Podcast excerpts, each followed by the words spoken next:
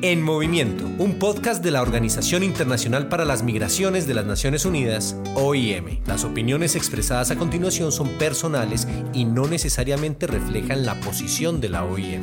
Un saludo para todos y todas. Es un gran gusto para nosotros darle la más cordial bienvenida a esta emisión especial de nuestro podcast En Movimiento. Mi nombre es Ana Javier, colaboradora para la OIM. Y en esta ocasión hablaremos sobre el Pacto Mundial para la Migración Segura, Ordenada y Regular, el cual será revisado en el Foro de Examen de la Migración Internacional, conocido por sus siglas FEMI, a celebrarse en Nueva York del 17 al 20 de mayo de este año. Y para hablar de este tema tan importante, tenemos la grata presencia de la señora Michelle Klein Solomon, quien es la actual directora regional para Centroamérica, Norteamérica y el Caribe de la Organización Internacional para las Migraciones. Cabe destacar que Michelle es experta en temas migratorios de la región y participó activamente en la negociación de este pacto entre los años 2016 a 2018. Hoy en día lidera el apoyo que la OIM brinda a los gobiernos de Centroamérica, Norteamérica y el Caribe y a otros socios de la región para la implementación exitosa del Pacto Mundial para la Migración. Bienvenida a este espacio, Michelle. ¿Qué le parece si para empezar nos comenta qué es el Pacto Mundial y por qué es tan importante el Foro de Examen de la Migración Internacional?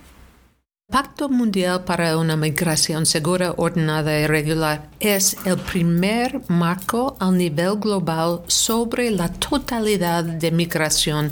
Uh, unos dicen 30, 60 grados de visión de, la migración. Fue adoptado en 2018 a alto nivel en un cumbre en Marruecos y entonces aprobado de la parte de la Asamblea General y la primer marco mundial. Tiene 10 principios rectores y 23 objetivos. Ahora, con el FEMI, tenemos la primera oportunidad de dar una revisión de la implementación del pacto al nivel global ver en la Asamblea General cómo han abordado los 23 objetivos los países miembros, los otros actores y cuáles son desafíos y situaciones nuevos, como por ejemplo impacto de la pandemia en la migración. Este foro es la primera al nivel global.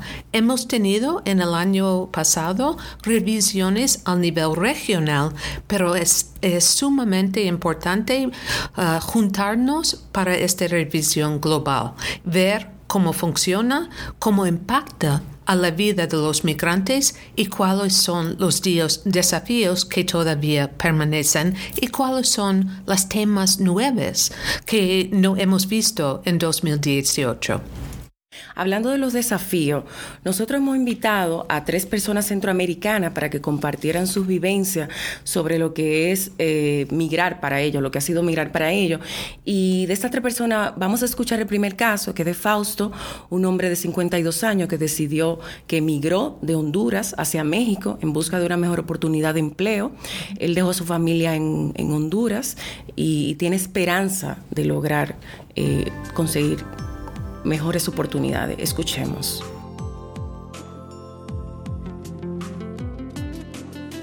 Yo soy hondureño. El problema es que ya no puedes trabajar, pues no te dejan trabajar. Si emprendes un negocio ya luego, luego te cobran la cuota ¿va? Y, entonces, y de hecho uno siempre viene a buscar la mejora para tu familia, en este caso mi familia. Yo en mi caso, yo solo quiero trabajar, trabajo. Desafortunadamente en mi país no, no hay. No sé qué será, pero no hay, no hay trabajo, no hay, no hay nada. Acabamos de escuchar el caso de Fausto y cabe mencionar que en Centroamérica, México y el Caribe, la falta de oportunidades de empleo, los bajos ingresos, las condiciones de trabajo precarias o informales son algunos de los factores clave detrás de las personas que buscan salir de sus países.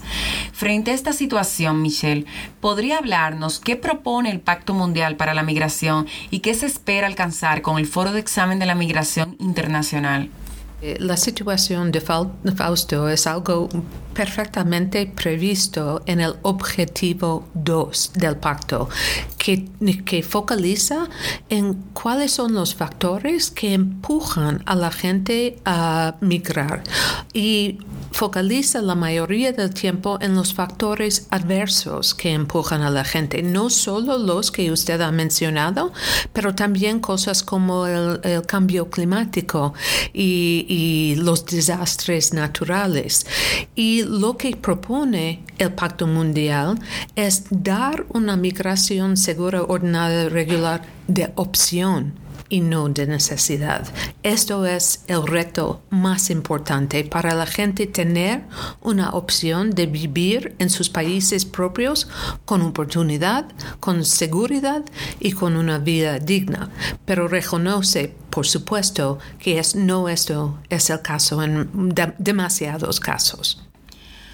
Otra, otra situación importante en cuanto a los flujos migratorios es como el tráfico de migrantes, que como se conoce formalmente a los servicios que prestan los coyotes, pueden llevar fácilmente a la trata de personas, un delito de una gravedad enorme. Eh, vamos a escuchar ahora el caso de Sofía, eh, quien se vio forzada a huir de Honduras tras recibir amenaza de grupos delincuenciales y fue víctima de trata de personas por parte de un coyote que le ofreció pasarla de la de la frontera de México hacia los Estados Unidos. Escuchemos. Recibo una llamada de, de, una, de una hija que tengo en el paso, pero ella pues yo solo la, o sea, a los tres años me la separaron de ella, se quedó con su familia, entonces que me venga para acá, para el paso, para acá, para Juárez, en agosto, a principios de agosto. Luego, pues, eh, cuando vine acá, pues ella me dijo a mí que solo que me viniera para acá, de que luego solo iba a llegar y que luego me iban a pasar para el otro lado. Unas personas que eran conocidos del marido de ella.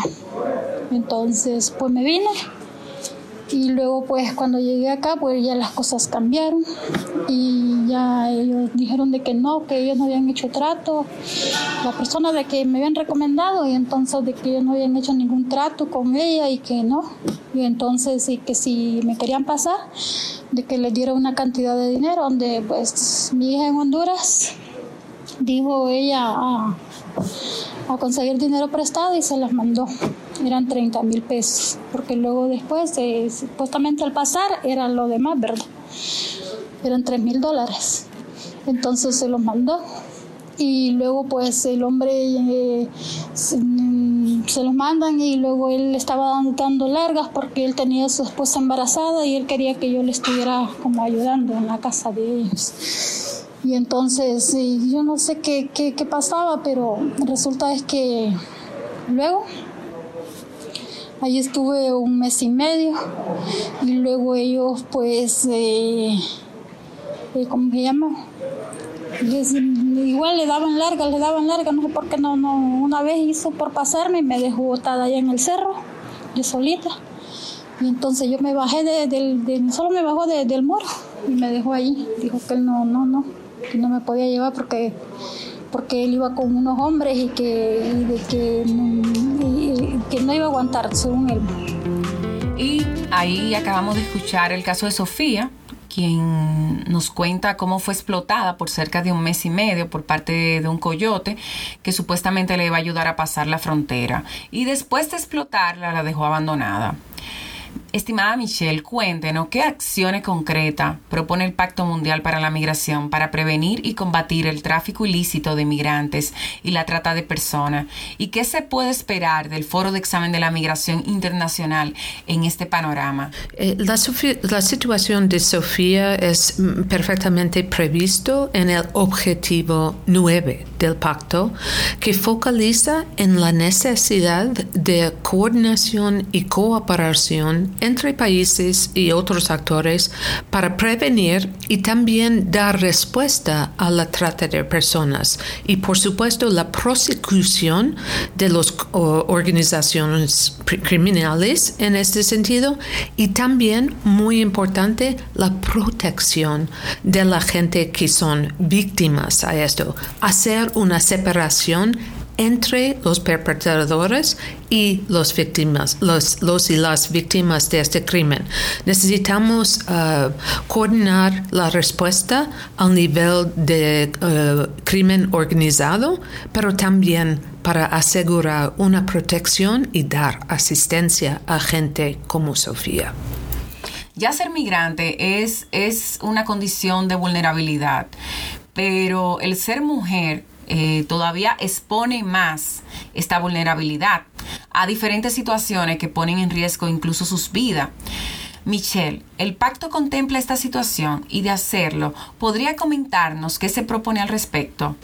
Sí, el tema de género es uno de los principios rectores del pacto. Hay 10 principios rectores y uno focaliza en la necesidad de tomar en cuenta el género de la gente y género como implica la situación de migración.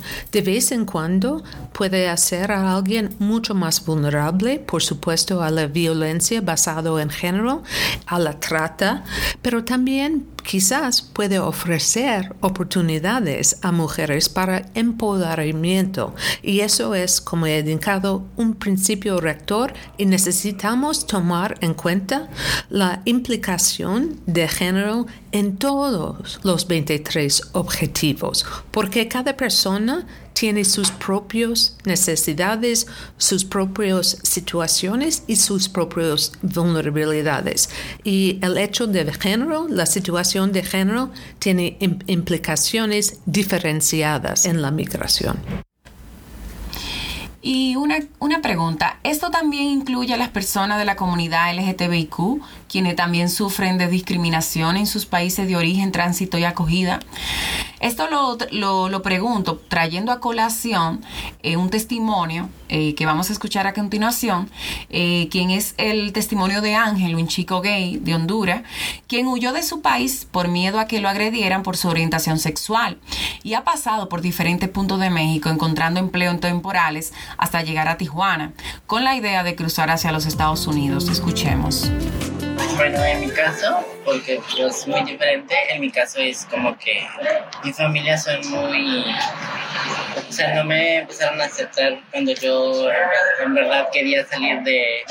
O sea, ser... O sea, como salir de closet, ¿no? Entonces eh, empezaron los conflictos, los problemas y luego, o sea, los de la colonia sí me veía, había muchas ofensas y así, y incluso este, eh, recibía amenazas, ¿no? Entonces, entonces fue como algo, dije, no, y pues eso me vino a salir de ahí esperar las personas de la comunidad LGTBIQ, del Pacto Mundial para la Migración y del foro de examen que tendremos en mayo? Sí, eh, el objetivo 17 del pacto focaliza en la necesidad, profunda necesidad, de eliminar todas las formas de discriminación, cualquiera sean, y promover un discurso público con base empírico, empírica para modificar la percepción de la migración. Estamos viviendo en una situación a nivel global, tanto al, mucho, tanto al caso de muchos países, de xenofobia, de discriminación de, de muchos tipos, y por, por fin necesitamos ver a cada persona como un ser humano con sus propios derechos humanos y la necesidad de proteger los derechos de todos. No importa su estatus legal, no importa su preferencia sexual, no importa su situación. Y en esto es, es profundamente necesario um, modificar el narrativa, la narrativa de migración. En muchos medios, en muchos casos, hay una percepción muy negativa de la migración y no focaliza eh, bastante en las oportunidades que la migración brinda, no solo para los migrantes y sus familias, pero también para sus comunidades de acogida y también de origen. Y eso es un cambio profundamente necesario y para promover la eliminación total de la discriminación. Michelle, ya para finalizar, ¿podría decirnos por qué es importante el Pacto Mundial para la Migración y el Foro de Examen? Sí, es sumamente importante para dar un enfoque global en la situación de migración y un enfoque integral de, la migración.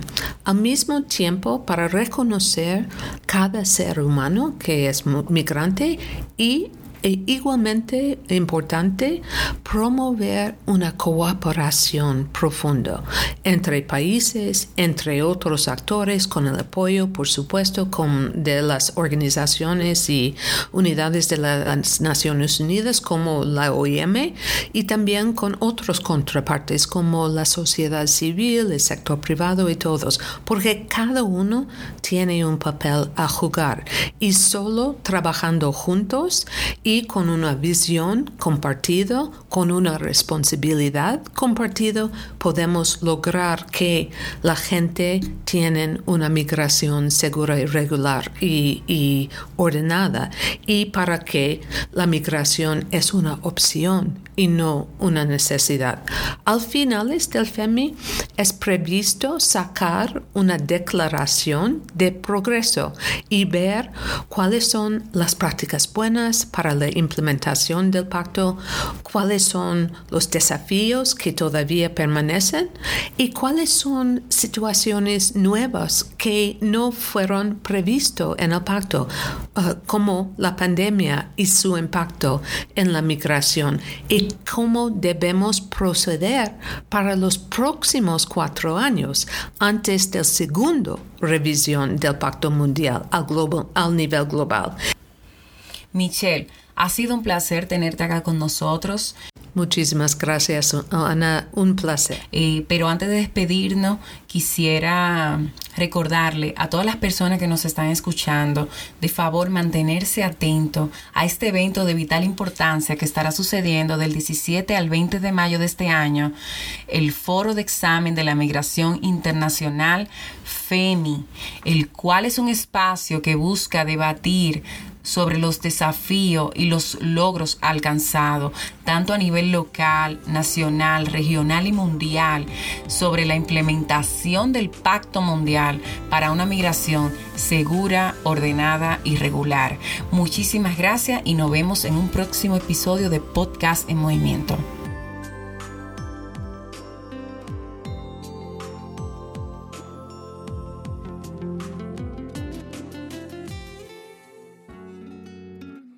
Gracias por escuchar el podcast En Movimiento de la Organización Internacional para las Migraciones de las Naciones Unidas, OIM. Pronto regresaremos con una nueva edición. Para más información sobre migración en Centroamérica, Norteamérica y el Caribe, le invitamos a visitar www.rosanjose.iom.int o a seguirnos en nuestras redes sociales.